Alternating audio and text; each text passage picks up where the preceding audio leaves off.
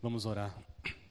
Senhor, nosso Deus Todo-Poderoso, nós cremos sim que o Senhor tem domínio eterno, é o Senhor que reina. Deus, somente Deus, domina o trono do universo. Nós cremos também que o Senhor é um Deus bondoso, gracioso, que usa a tua palavra, as palavras de vida eterna, para criar fé nos nossos corações e sustentar nossa fé. Senhor, a gente acabou de cantar para o Senhor nos mostrar Cristo e revelar a tua glória através da tua palavra. Nós não temos para onde ir, a não ser para o Senhor. Usa, então, tua palavra poderosa, do Deus Todo-Poderoso, para humilhar os nossos corações, nos quebrantar, nos trazer arrependimento, para que a gente também seja exaltado pelo Senhor, a tua presença, o Senhor promete vida eterna para aqueles que se humilham diante do Senhor. E o Senhor adverte que aqueles que querem se exaltar nesse mundo serão humilhados. Eu uso a tua palavra agora, Senhor, para salvar o teu povo. Nós oramos em nome de Jesus. Amém. Versículo 1, nossa passagem começa no versículo 1, Senhor Jesus falando às multidões e aos discípulos. E o que o Jesus falou às multidões e aos discípulos dois mil anos atrás, ele está falando hoje, conosco, os discípulos dele. As palavras do Senhor Jesus têm exatamente a mesma força e o mesmo peso que elas tiveram quando Jesus pronunciou essas palavras a primeira vez. Povo de Deus, a gente tem a palavra do Senhor e ele usa essa palavra para falar conosco. Que presente é termos as palavras dele, mas também que responsabilidade. O Senhor nos chama a ouvirmos com fé e obediência. E Jesus nos ama e Ele está alertando a gente nesse trecho. Não sigam o mau exemplo dos líderes religiosos de Israel. Não façam isso não sejam como eles. Capítulo 23 é um sermão de Jesus. Mateus divide todo o evangelho em blocos de ensino que ele alterna com blocos de narrativa. Ele fica fazendo isso o tempo todo no evangelho. Ensino, narrativa, ensino, narrativa. A gente está entrando agora no capítulo 23, no último bloco de ensino, capítulo 23, 24 e 25. Antes do Senhor Jesus ser preso, crucificado, morto e ressuscitado capítulo 23 é um sermão de Jesus denunciando a hipocrisia dos líderes religiosos. Isso fica claro se você olhar no versículo 13, capítulo 23, versículo 13. Jesus diz: Ai de vocês, escribas e fariseus hipócritas. No versículo 14, ai de vocês, escribas e fariseus hipócritas.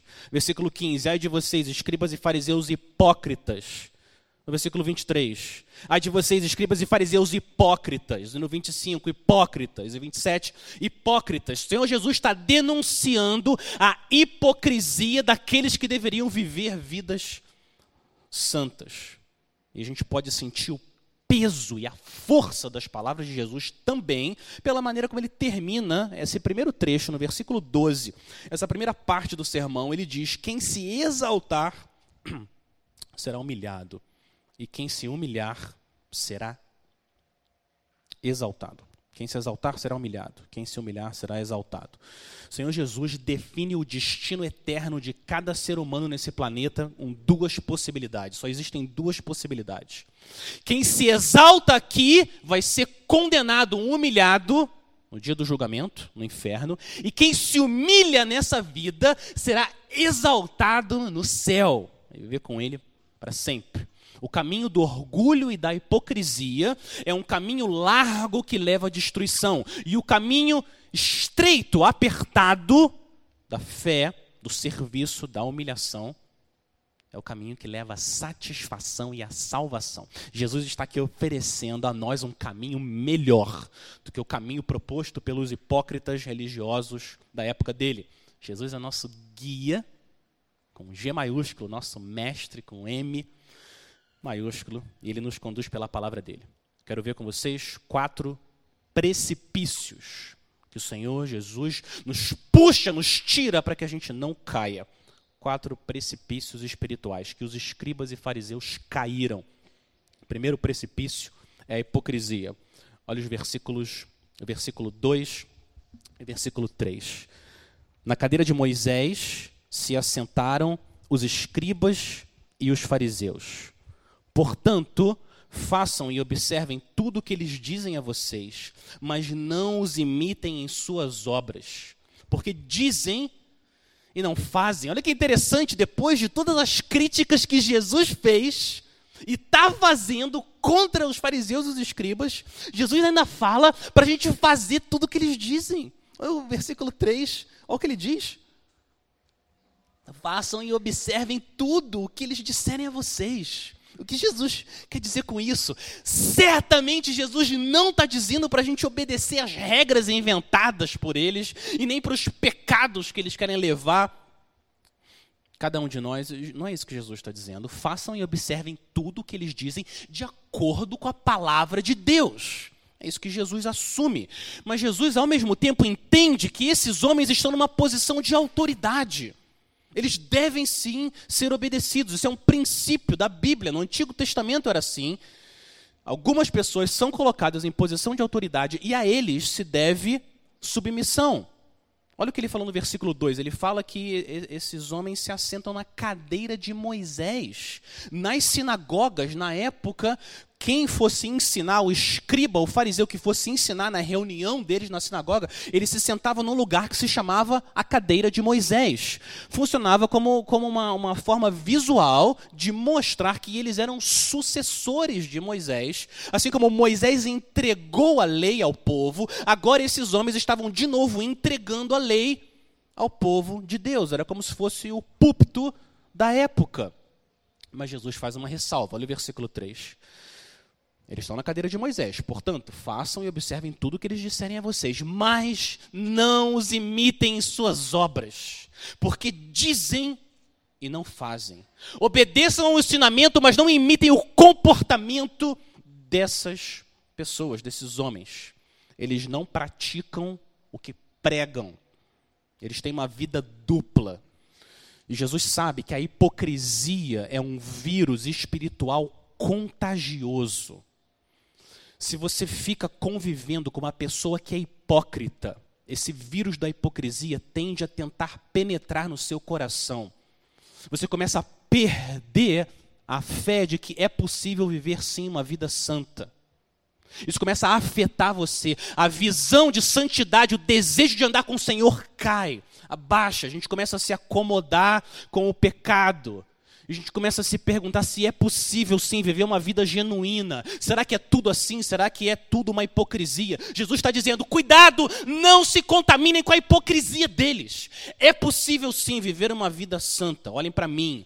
Sejam não só ouvintes da palavra, pratiquem a verdade. Esse alerta do Senhor Jesus é capaz de salvar vidas. Quantas pessoas você conhece? Que caíram no precipício da hipocrisia. Quantas vezes Satanás derrubou pessoas e essas pessoas, quando caíram, seguraram em outros e foram juntas, levaram outras juntas para o precipício da hipocrisia. Muita gente em volta dos hipócritas pensam: tá, era tudo uma farsa, ele caiu, deve ser tudo mentira, e muitas vezes as pessoas abandonam a igreja, abandonam a palavra, abandonam o Senhor.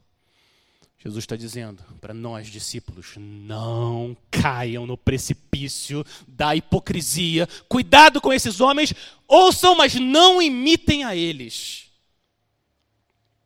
Cuidado. Se você foi machucado por alguém, seja dentro da sua casa, que vivia uma vida hipócrita, seja na igreja, alguém que vivia uma vida hipócrita, quero dizer que eu lamento que essa experiência é triste e deixa a gente confuso, mas eu quero dizer também que isso nunca vai acontecer com o Senhor Jesus. Ele nunca vai decepcionar você. Jesus praticava perfeitamente tudo que ele pregava. Você pode olhar para ele, ele é digno de que você creia nele e obedeça a ele. Então, por um lado, não viva com um espírito crítico e cínico, como se ninguém prestasse e como se todo mundo fosse um hipócrita. Infelizmente, algumas pessoas, incluindo cristãos, gente que professa fé, parece que vive dessa maneira. Ninguém presta. Todo mundo é, é falso, hipócrita. E eles gastam boa parte da sua vida só criticando as pessoas. Por um lado, não, não vivam dessa maneira. Não façam isso. Mas, por outro lado, se algum escândalo surge entre alguém que é próximo de você ou tinha alguma posição de liderança, não vá junto. Não caia no precipício da hipocrisia. Não abandone a igreja. Não abandone a palavra. Não abandone o Senhor. Não abandone a fé. Continue no caminho apertado que conduz à vida. No final, Cristo vai estar lá para nos receber. Continue fazendo, observando tudo que a palavra do Senhor diz.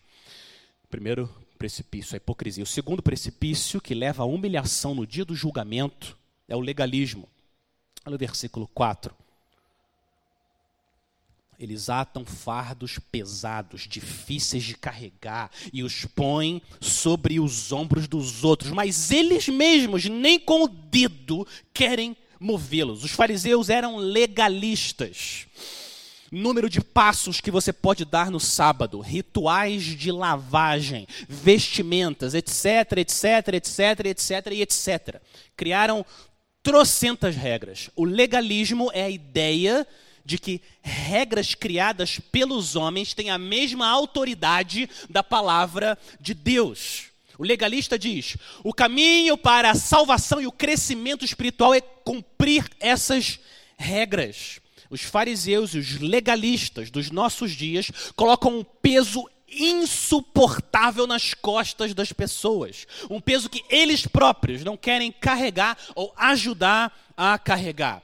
É proibido homem usar a barba. É proibido mulher usar calça. É proibido cortar o cabelo se você é mulher. E é proibido deixar o cabelo crescer se você é homem. É proibido. É proibido ir no cinema. É proibido comer carne de porco. E é proibido. Inventam trocentas regras que a palavra de Deus nunca disse. Você pode comer hambúrguer com bacon para a glória de Deus. As leis judaicas, amém, aleluia. As leis judaicas ficaram na antiga aliança. Não tem nada de menos espiritual nisso. No nosso tempo, geralmente o legalismo aparece com a expressão usos e costumes. Ah, são usos e costumes. Não tem nenhum problema necessariamente com usos e costumes, desde que eles sejam usos e costumes, e não a palavra de Deus nunca devem ser tratados de uma forma como se fosse um sinal de maturidade. Usar terno e gravata não é mais espiritual do que usar uma camisa polo. A medida de santidade não deve ser feita medindo o tamanho do cabelo de alguém. Isso não são boas medidas. Santidade no coração. Mas por que, que o legalismo é tão popular? Eu fiquei me perguntando por quê? Por que tanta gente é atraída à pregação legalista e pessoas legalistas. Por quê? Por que, que eles são tão populares? Uma, uma religião que leva à perdição. Por quê? Eu acho que alguns motivos, mas o principal eu acho que é o orgulho. Orgulho, legalismo é a religião da carne, não é a religião do espírito. Ter regras específicas que eu posso guardar e mostrar para todo mundo que eu guardo alimenta o meu orgulho. É fácil. Mil vezes mais fácil do que lutar contra a inveja. Vaidade, orgulho. É muito mais fácil. Cumprir certa regra. A liderança dos fariseus e dos legalistas é exatamente o oposto exatamente o oposto da liderança de Jesus. Exatamente o contrário. Enquanto os legalistas colocam um fardo pesado nos ombros das pessoas, Jesus diz que o fardo dele é leve. Os legalistas colocam regras duras, o jugo de Jesus é suave. Os legalistas deixam as pessoas cansadas com tanta regra para obedecer e nunca é suficiente. Você nunca sabe se Deus ama você ou não. Está sempre na dúvida: será que Ele me ama hoje? Será que Ele não me ama? Porque eu falei nessa regra. As pessoas vivem cansadas. Jesus, com a liderança dele, é exatamente o contrário. Ele dá descanso para nossa alma. Os legalistas são orgulhosos. Jesus é manso e humilde de coração. Os legalistas não movem um dedo um dedo para carregar essas regras e ajudar os outros. Jesus carrega sozinho o fardo de todos os nossos pecados e vai até a cruz, é esmagado no nosso lugar, o julgamento que nós merecemos. Jesus está nos alertando, meus discípulos, o legalismo é um precipício espiritual. Se você cair, acabou. Não façam isso. O legalismo é a religião que propõe um tipo de salvação que nunca salva, nunca. Ela diz que a gente pode comprar o perdão de Deus pelo que a gente faz.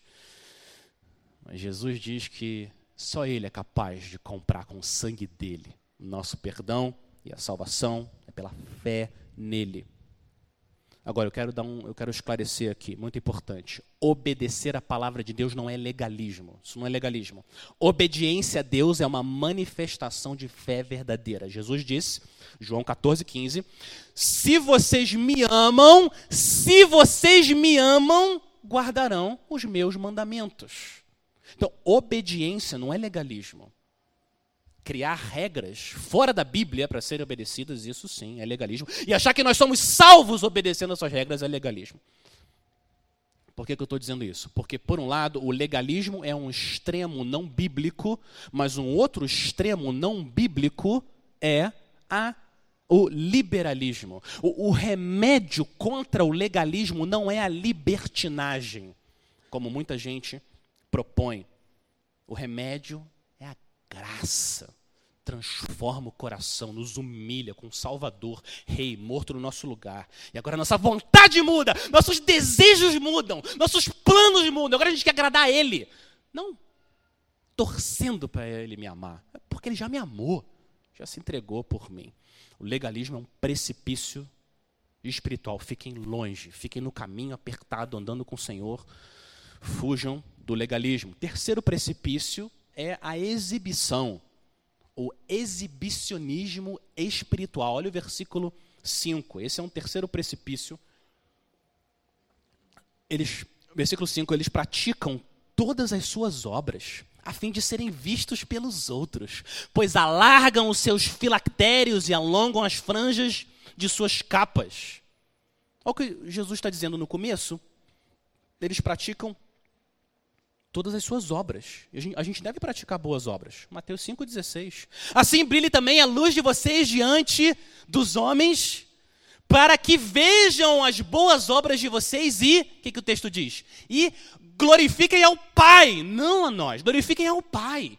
Mas o que, que eles estão fazendo aqui? É praticando boas obras, serem vistos para glorificarem o eu. Eles próprios, esse era o problema. O problema dos fariseus não era que eles praticavam boas obras demais. Não era esse o problema. O problema é que eles pensavam neles demais. Esse era o problema dos fariseus. Eles faziam não para a glória do Pai, mas para a glória do eu. O problema deles era o coração. E a prova de que Jesus nos dá de que eles queriam aparecer e receberem glória é o tamanho dos filactérios deles.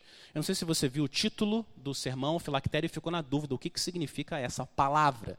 E tudo bem, não precisa ter vergonha, a gente não usa essa palavra no nosso dia a dia. Filactério era uma caixinha de couro em forma de cubo que os judeus amarravam aqui na frente da testa e no, no braço esquerdo também, várias, várias caixinhas que tinham versículos escritos ali dentro daquela caixinha. É isso que eram os filactérios. Eles guardavam versículos bíblicos. Essa tradição de usar esses filactérios e as franjas na, na, nas capas, essa tradição começou com o desejo dos judeus de obedecer literalmente a Bíblia. Então, uma das passagens mais importantes do Antigo Testamento, Deuteronômio 6, A passagem que fala: Escute Israel, o Senhor nosso Deus é o único Senhor, portanto ame o Senhor de todo o seu coração, toda a sua alma, toda a sua força, todo o seu entendimento. Logo depois, o texto diz: Essas palavras que hoje lhes ordeno estarão no seu coração, também devem amarrá-las como sinal na sua mão, e elas lhe serão por frontal entre os olhos. Então, eles pegaram esse versículo e interpretaram de forma super literal. Eu tenho sérias dúvidas que era isso que Deus estava querendo dizer aqui. A ideia é que a palavra estivesse sempre diante deles e perto deles. Mas eles querem obedecer de forma literal, não construíram essas caixinhas para ficar aqui amarrada na testa e eles iam aumentando o tamanho dessas caixinhas para mostrar que eles são mais santos do que os meros mortais. Mas a gente sabe que é possível amarrar a palavra de Deus na testa sem que ela esteja amarrada na mente. É possível. É possível a gente amarrar a palavra de Deus no braço sem que ela esteja amarrada no coração. É possível se vestir como um crente sem ter o coração de um crente. É possível, felizmente. É possível falar evangeliquez sem crer no Evangelho. Felizmente, é possível. A hipocrisia, o legalismo e o exibicionismo são perigos, precipícios reais que muita gente cai. Jesus está dizendo: fiquem longe, fiquem longe, fiquem perto de mim no caminho estreito. E no final, exaltação na minha presença mas fiquem longe desses precipícios. O Senhor Jesus está nos puxando com a graça dele para andar junto do Senhor. A gente não quer aparência de piedade, a gente quer a experiência da piedade. Se conformar com a aparência de piedade não é suficiente. A gente não quer impressionar os outros, a gente quer honrar a Deus. Que o Senhor Jesus está dizendo. Não desfile a sua santidade diante dos outros não chegue na igreja, oi, tudo bem, meu irmão? Tá, tá tudo bem, mais ou menos, estou cansado, fiquei orando de madrugada, uh, lendo a beça, uh, uau. É, não faça isso. Selfie, redes sociais, eu e meu devocional, e tudo. Eu não quero julgar o coração de ninguém, mas uh, minha, minha, minhas palavras são cuidado, cuidado. O exibicionismo espiritual mata. Não expõe a sua santidade em uma vitrine. A gente nunca deve se autopromover. Filactérios grandes, maiores, para mostrar que eles são mais santos que os meros mortais. Jesus disse: Isso não impressiona Deus. O Senhor quer o nosso coração. Praticar a obra de justiça para os outros serem vistos, nos dá recompensa aqui na terra e a gente perde a recompensa de andar com o Senhor. Muito bem.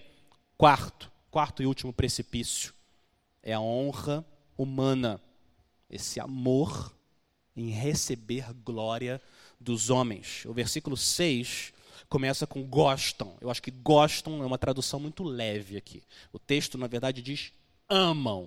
Eles amam o primeiro lugar nos banquetes, lugar de honra. Eles amam as primeiras cadeiras nas sinagogas. Eles amam as saudações e serem chamados de mestre, tem esse prazer pecaminoso de querer serem, de serem exaltados acima das pessoas. Esse prazer, eles serem vistos como grandes, importantes, diferentes.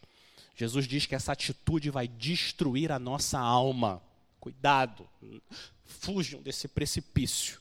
Esse amor pelo reconhecimento das pessoas, esse amor por títulos, nos impede de ter fé e passarmos pela porta estreita da salvação. Foi o que Jesus disse. João 5,14. Jesus perguntou para os judeus: Como vocês podem crer, vocês que aceitam glória uns dos outros e não buscam a glória do Deus único? Jesus está dizendo que esse desejo por glória humana impede a gente de ter a fé que busca a glória de Deus. E a gente precisa lutar contra esse desejo. E todos nós sabemos que o orgulho é um monstro terrível que habita dentro de nós. É muito fácil nosso coração ficar inflado quando alguém diz que você cozinha de forma, uau, nunca comi um bolo desse jeito, ou o seu chefe no trabalho elogia você na frente de todo mundo, parece que o coração vai, vai. Ou alguém na igreja, que é com o coração grato ao Senhor, fala como que você foi usado. É fácil, é muito fácil, não precisa nenhum esforço. O nosso coração ficar inchado a gente ter uma visão distorcida da nossa importância ou quem a gente é. É claro que existe lugar para a gente ser grato ao Senhor. É claro, pelo que a gente faz, a gente tem que ser grato. É claro que existe lugar para a gente receber encorajamento de forma piedosa. Mas a gente tem que lidar com a honra que a gente recebe aqui nesse mundo, como um professor meu disse uma vez, como a gente lida com o perfume. É a mesma coisa, o perfume.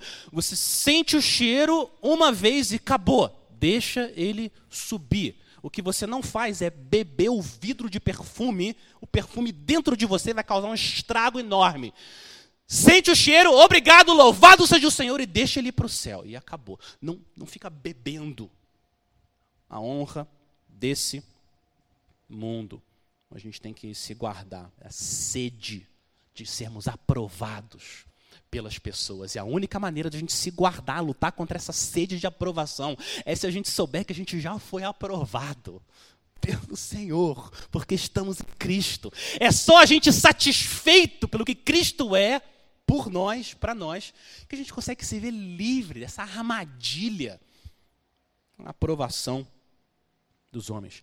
A gente pensa que as pessoas que agem de forma chamativa, as pessoas que se vestem de forma chamativa, pode ser, pode ser que às vezes a gente pense que, que essas são pessoas seguras. A pessoa segura, olha como ela se veste, olha como ela... mas na verdade é o contrário. As pessoas inseguras que fazem isso. Porque quem é seguro em Cristo não precisa chamar atenção, não precisa ser o centro de tudo que acontece. As pessoas seguras podem se vestir de forma modéstia e não precisa criar tudo em torno delas. Tudo em torno do Senhor Jesus. Povo de Deus, a gente vive numa cultura de autopromoção, autoglorificação, autoexaltação. Você não precisa de muito para perceber isso.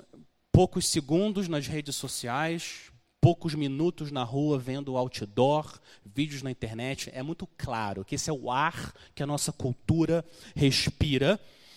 Esse caminho da autoglorificação nunca vai trazer satisfação, nunca, nunca vai nos dar alegria. A gente vai viver vazios. O Senhor não criou a gente para isso. O Senhor criou a gente para ter alegria verdadeira naquele que é exaltado, Cristo, à direita da majestade nas alturas. Deus criou a gente para a gente exaltar aquele que foi pregado numa cruz. Não nós, feitos do pó da terra. É isso que vai dar alegria e satisfação verdadeira. Não tornar o nosso nome grande, mas engrandecer o nome daquele que está acima de todo nome aquele que todo joelho vai se dobrar e toda língua vai confessar: Ele é o Senhor. Para isso que a gente foi criado. Não auto-glorificação, a glorificação daquele que se assenta no alto. E olha o que Jesus faz agora. Depois de nos alertar desses quatro precipícios, o Senhor Jesus agora, através da palavra dele, coloca duas velas na nossa mão para iluminar nosso caminho, ou você é mais moderno, duas lanternas para você, eu e você, a gente enxergar melhor esse caminho estreito, chegar até o fim. Uma das lanternas é para a gente enxergar quem são os outros discípulos e uma outra lanterna para enxergar nós mesmos, quem somos nós. Então, a primeira lanterna, para a gente enxergar bem com os olhos da fé, os outros, é o versículo 8, 9 e 10 enxerguem-se como irmãos. O versículo 8. Mas vocês não serão chamados de mestre, porque um só é mestre de vocês, e todos vocês são irmãos. Todos vocês são irmãos. Aqui na terra, não chamem ninguém de pai, porque só um é pai de vocês, aquele que está nos céus. Nem queiram ser chamados de guias, porque um só é guia de vocês, o Cristo. Então, no versículo 8 e no versículo 10, Jesus está falando dele mesmo. Ele pode porque ele é o exaltado. Ele é mestre, M maiúsculo, G, guia com G maiúsculo. E no versículo 9, ele está falando de Deus, o Pai do Senhor Jesus e, e o nosso Pai. Na época, os rabinos famosos eram chamados de pais. Aqui não é o pai biológico, ele está falando, os rabinos eram conhecidos como o pai e, e assim por diante. E os escribas e fariseus amam o destaque, amam suas posições de honra. Jesus está dizendo: não, no meu reino não é assim. No meu reino, todos vocês são irmãos. Todos. No reino de Deus só existe um cabeça e todos são membros. Existe um pai e todos são, são irmãos. Um rei e todos são súditos. No reino de Deus não existe espaço para exaltação do ser humano. A hierarquia do reino de Deus é muito simples, só tem duas camadas, duas camadas. Ele acima e todos nós embaixo. Bom, é bem simples. Essa hierarquia no reino dos céus. Jesus não está eliminando posições de autoridade na, na igreja nem na família, não é isso que ele está dizendo.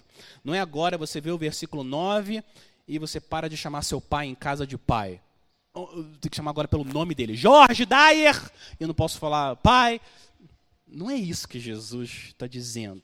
A gente sabe que não é. Por quê? Efésios 4:11, Paulo fala que Deus concedeu para a igreja apóstolos, profetas, evangelistas e outros pastores e mestres. Ele usa a mesma palavra, mestre. E Paulo se coloca como pai espiritual dos coríntios. Ele fala: Eu gerei vocês em Cristo. Vocês não teriam muitos pais. Eu sou o pai de vocês. Então o próprio Paulo aplica esse título a ele. Não é isso que Jesus está dizendo. Jesus está ensinando que não existe superioridade dentro do reino entre os discípulos. Todos irmãos, seguidores do mesmo rei. Jesus está condenando essa atitude de alguém se achar espiritualmente superior simplesmente por causa da posição que ele ocupa. Na Bíblia, a liderança não é um direito para ser usado. Na Bíblia, liderança é um papel para você servir. Você, como pai em casa, pai ou mãe dos seus filhos, ou na igreja, ou um trabalho, onde for. Na, a visão bíblica de liderança é um servo que usa seus dons para abençoar as pessoas. Na Bíblia, o líder é aquele que se abaixa para lavar os pés. Na Bíblia, o líder é aquele que é pregado na cruz no lugar dos seus seguidores. É isso que é a liderança na Bíblia. Então, a primeira coisa, Jesus, Jesus está nos ensinando: enxerguem-se.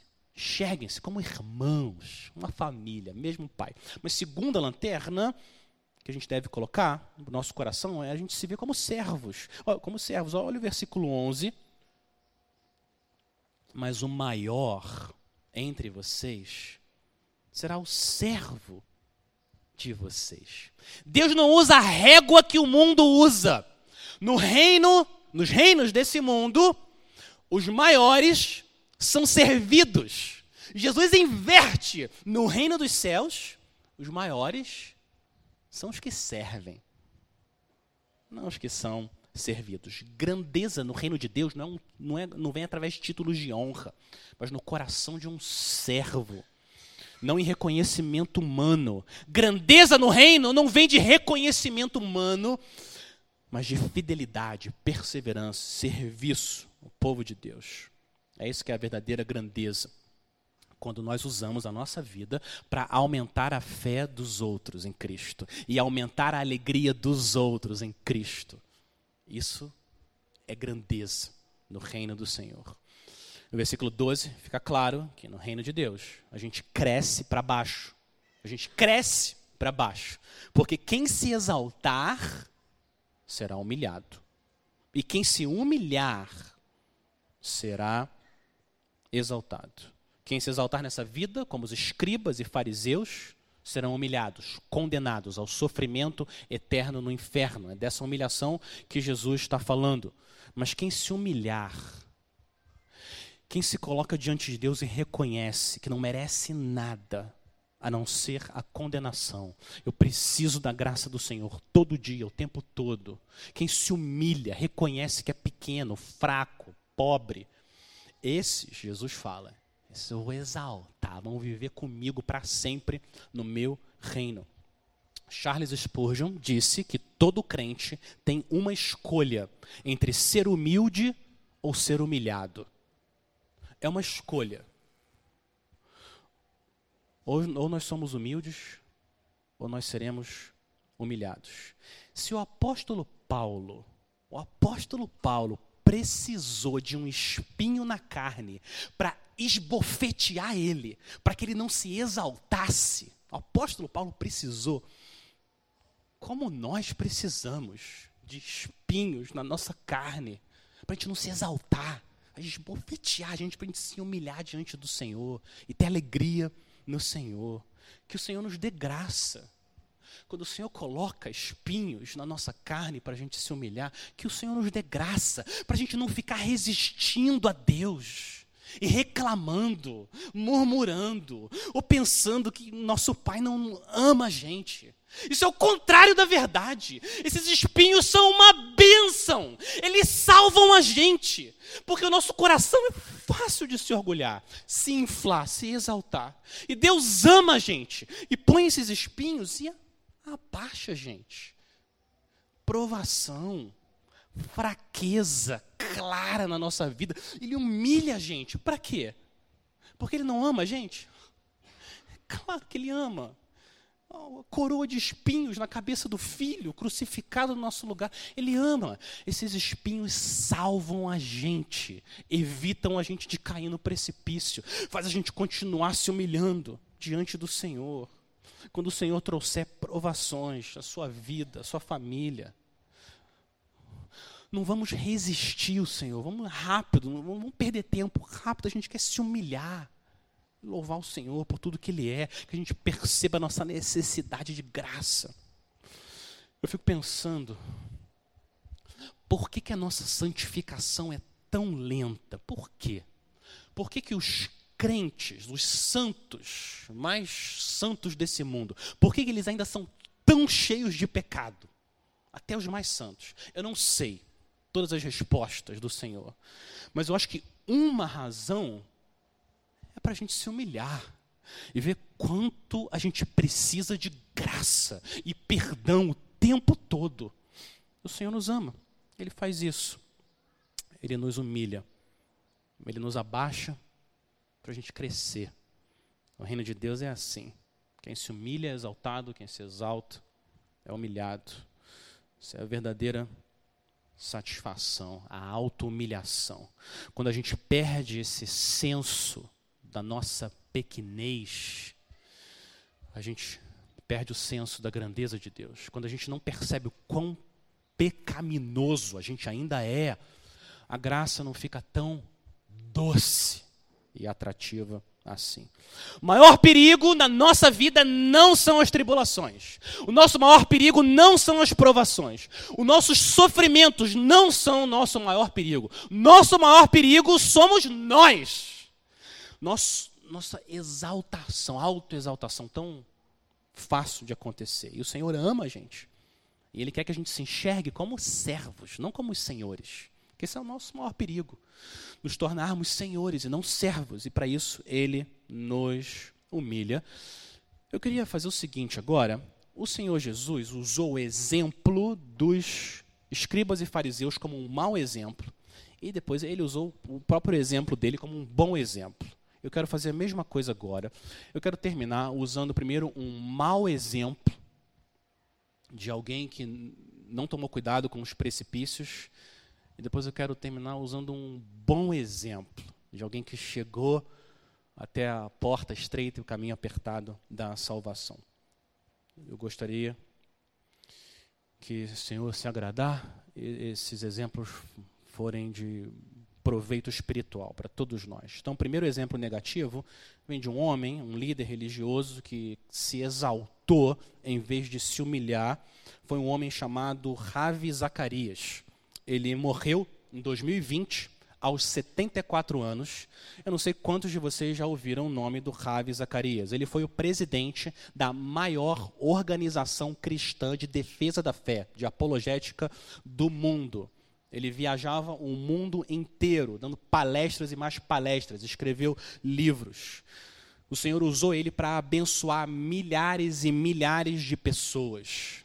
Ele era um homem considerado, parecia, grande mas o que aconteceu, meses depois que ele morreu, começaram a surgir denúncias de abuso. Mulheres vieram a público denunciando os abusos que sofreram do senhor Ravi Zacarias. Com o tempo, as denúncias foram só aumentando e aumentando. Contrataram uma empresa de auditoria, a própria organização que ele liderava contratou uma empresa de auditoria e descobriram evidências de que por muitos e muitos anos o Ravi Zacarias se envolveu com centenas de mulheres espalhadas no mundo. Ele chegou ao ponto de orar com as amantes, agradecendo a Deus pela oportunidade que eles estavam tendo. E ele se referia a essas mulheres como recompensas que Deus deu para ele por causa do serviço dele ao reino de Deus.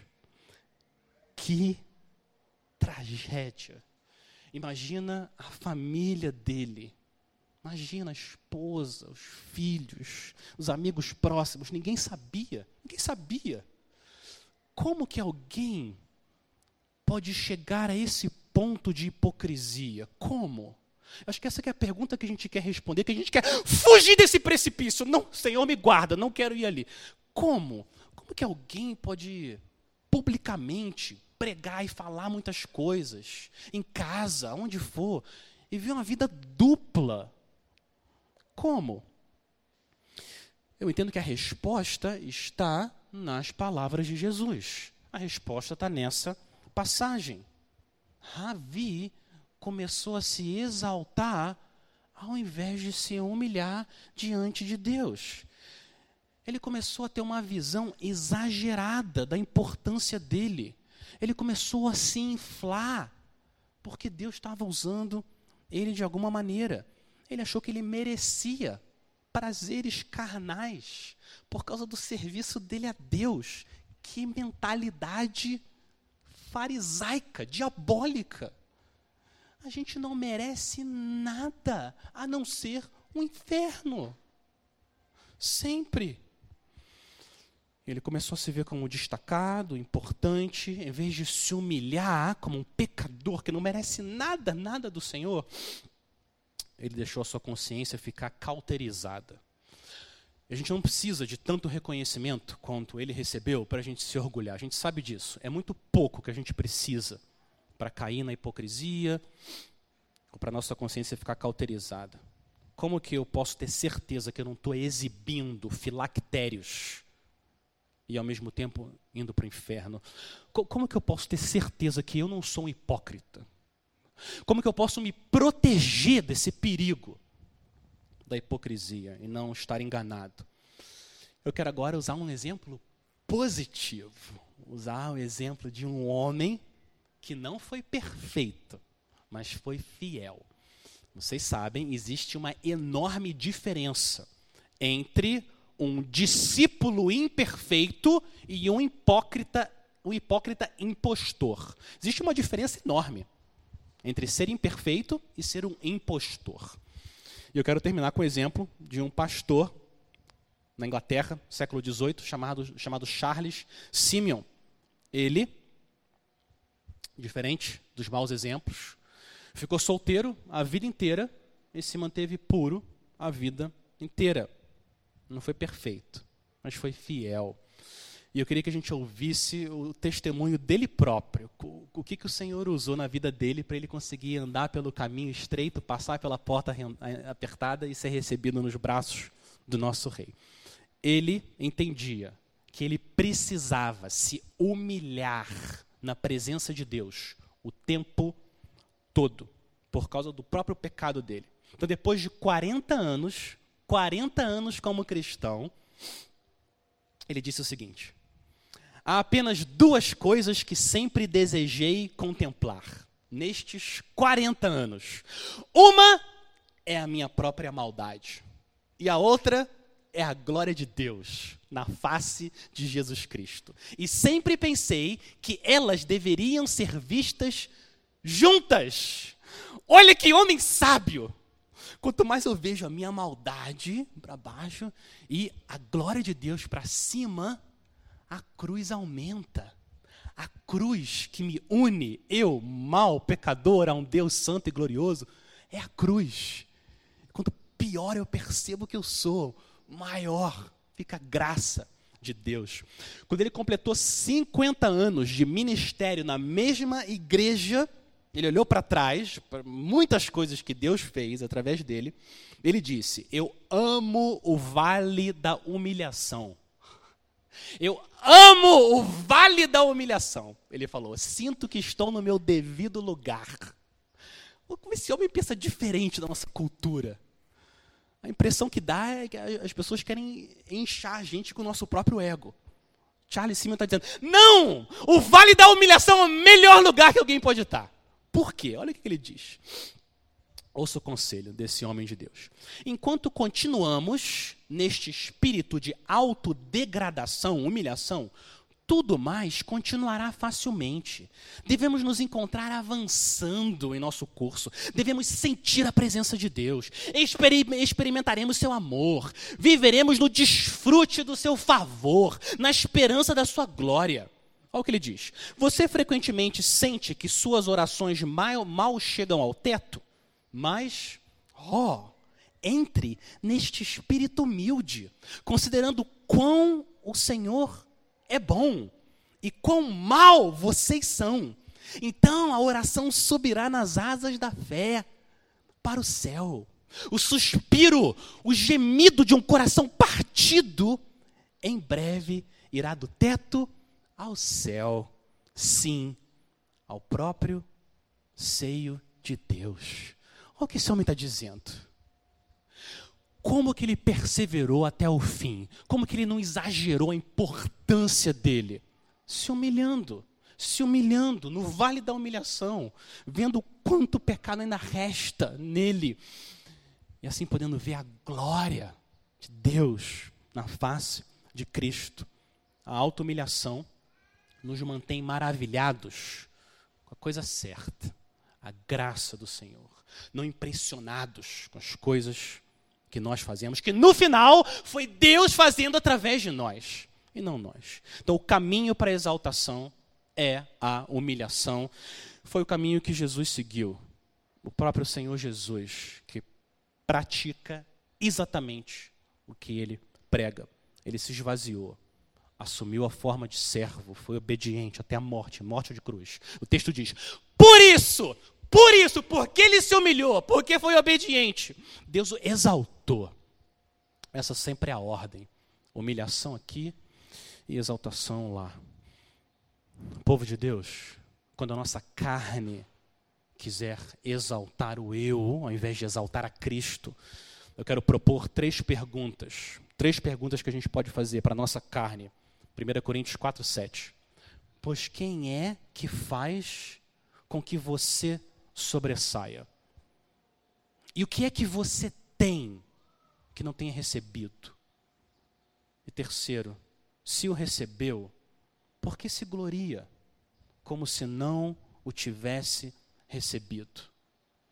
Essas perguntas ajudam a gente a ser colocado no lugar certo, lugar da humilhação.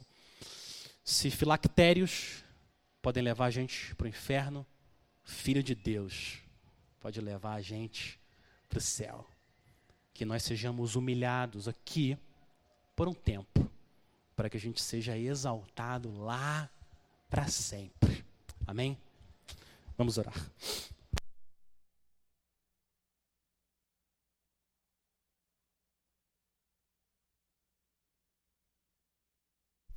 Senhor, nós clamamos por misericórdia, nós precisamos da tua disciplina, espinhos na carne, provações, tribulações.